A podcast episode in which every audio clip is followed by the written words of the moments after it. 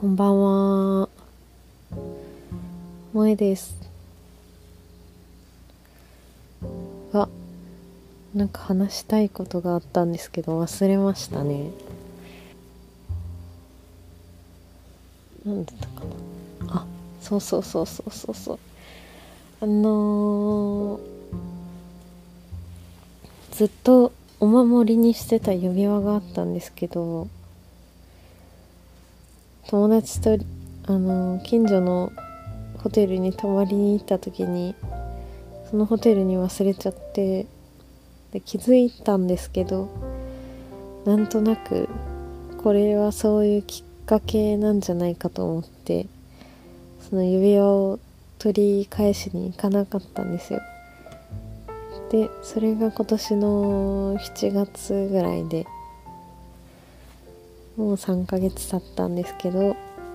ついに新しい指輪をネットで購入しました。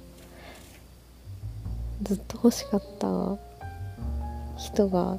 人の指輪でなんか個人で多分作ってるんですけど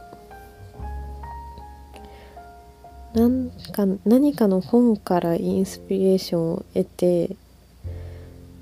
あのー指輪が円になってないんですよ。輪っかって円だから指輪って円だからこそその円がつながるみたいな感じでいいのかなとも思ったんですけどその指輪はつながってなくて一方の端っこが丸になってて一方の端っこが四角になっててそのその人はある本を読んでこう正解とか不正解とか白とか黒とかそんな答えがあるものばっかりじゃなくてその中間が一番面白いんじゃないのっていうのからそれを作ったらしいんですよ。でそれをそこで私もなんか前おお守りを買った時はもう入る指に適当につけてたんですけど今回はあの指って一本一本意味があるじゃないですか。例えば左手の薬指は恋人とパートナーとうまくいくっていうか恋愛的な感じじゃないですか。やっけん私は仕事とか天気に迷いなく決断できたらいいなとかかな。何かそういう悩みがなくなってうまいこといけばいいなみたいな感じのそれに対して守ってほしいなっていうのがあったのでなんか右手の中指が直感力とか魔除けみたいな意味があって確か左手の人差し指がえー、っとあのー決断する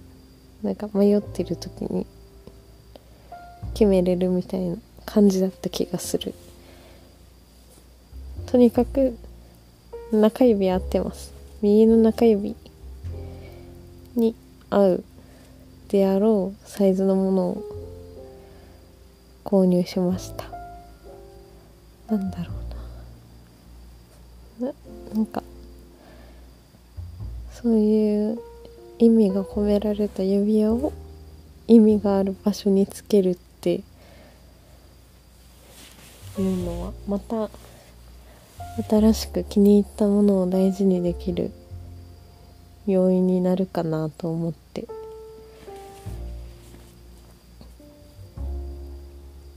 ファッションでいっぱいつける人もいると思うんですけど私はちょっとあのー、なんだろうな。なんて言えばいいんだろうな。重いじゃないけどセンチメンタルじゃないけどそういうのに嫌なことがあった時とかなん今日は楽しみたいけど楽しめる自信がないっていう時とかに支えてもらえるものが欲しいので一個考えて買いました。楽しみです。お守りが増えていって自分で買うっていうのもいいですよね。誰かによらない寄らないって依存のいい依存しないで自立できる気がします。めっちゃ夜っぽい夜っぽいっていうか絶妙な話になってしまった。そういう感じで買うのもいいよねっていう話です。この間よりはマシやったでしょ。話。腰の話より。ってことで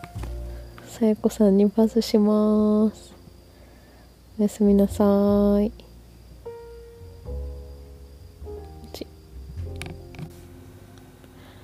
こんばんは。さやこです。えー、っとこの前の配信でずっと萌からのおすすめを聞いては私が見たり聞いたりしてっていうのを繰り返してたから今度は私がおすすめするねっていうことを言ってたんですけどあ言ってたんで今日は私のおすすめのドラマを紹介しようと思います。あの Amazon プライムで今配信されててなんかテレビの放送の先行配信みたいな感じ。だからこれからテレビで放送するのかな？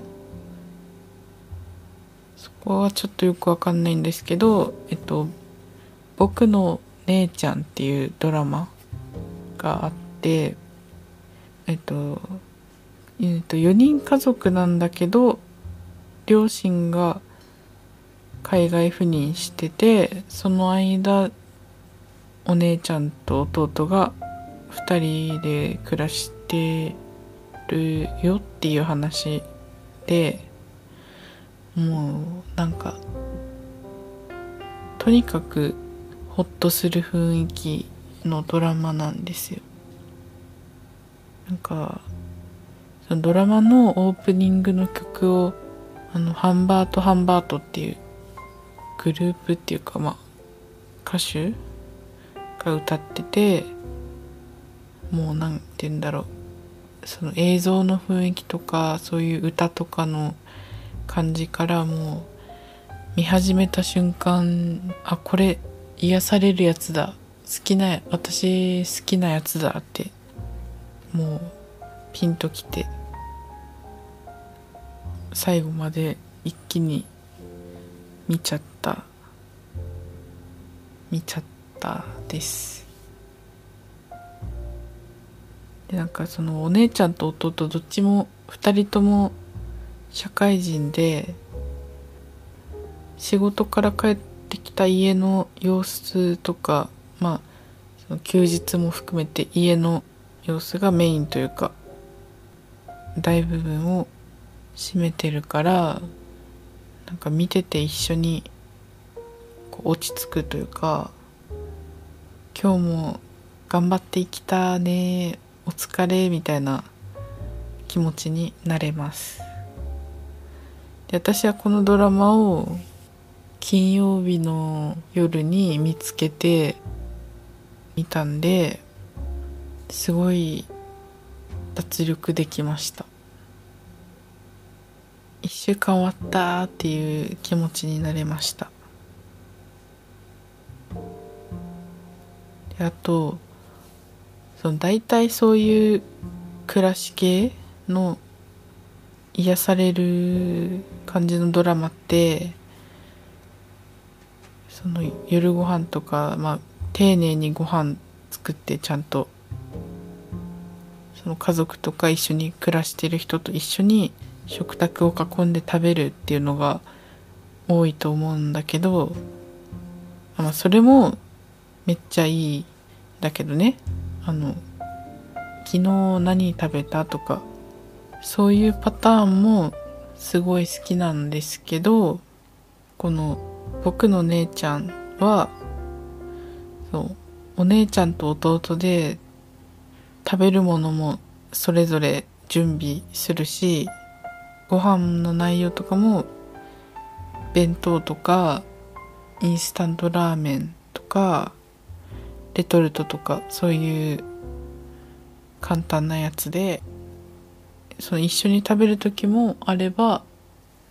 それぞれ別々にもうなんか帰ってき次第食べてるみたいな時もあってそれが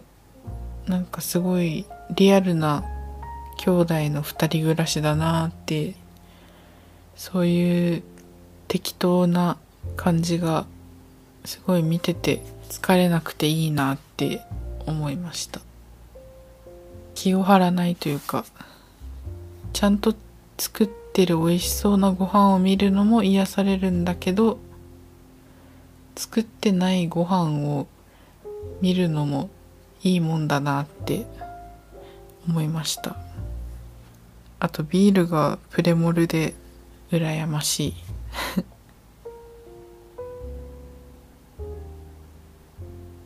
あとお姉ちゃんが結構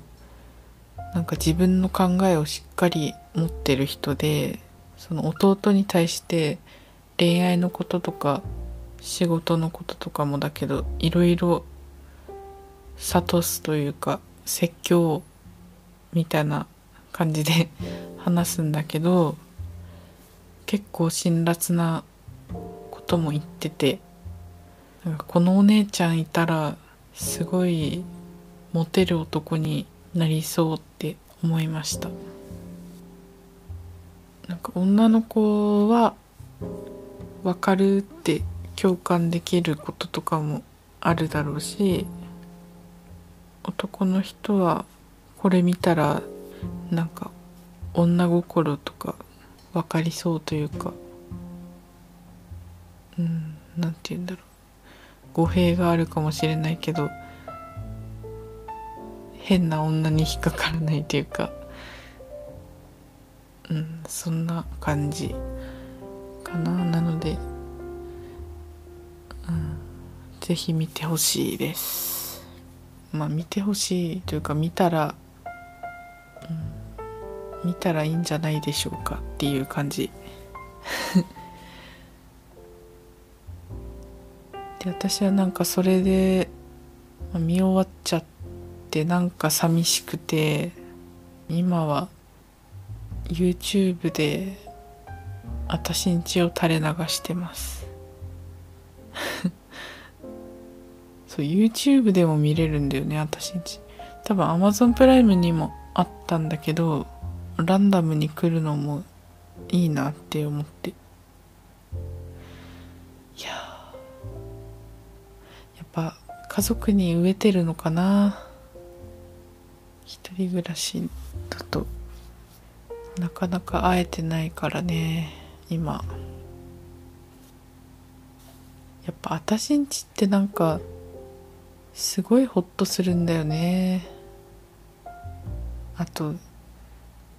ゆず彦が本当にいい。本当にいいっていうか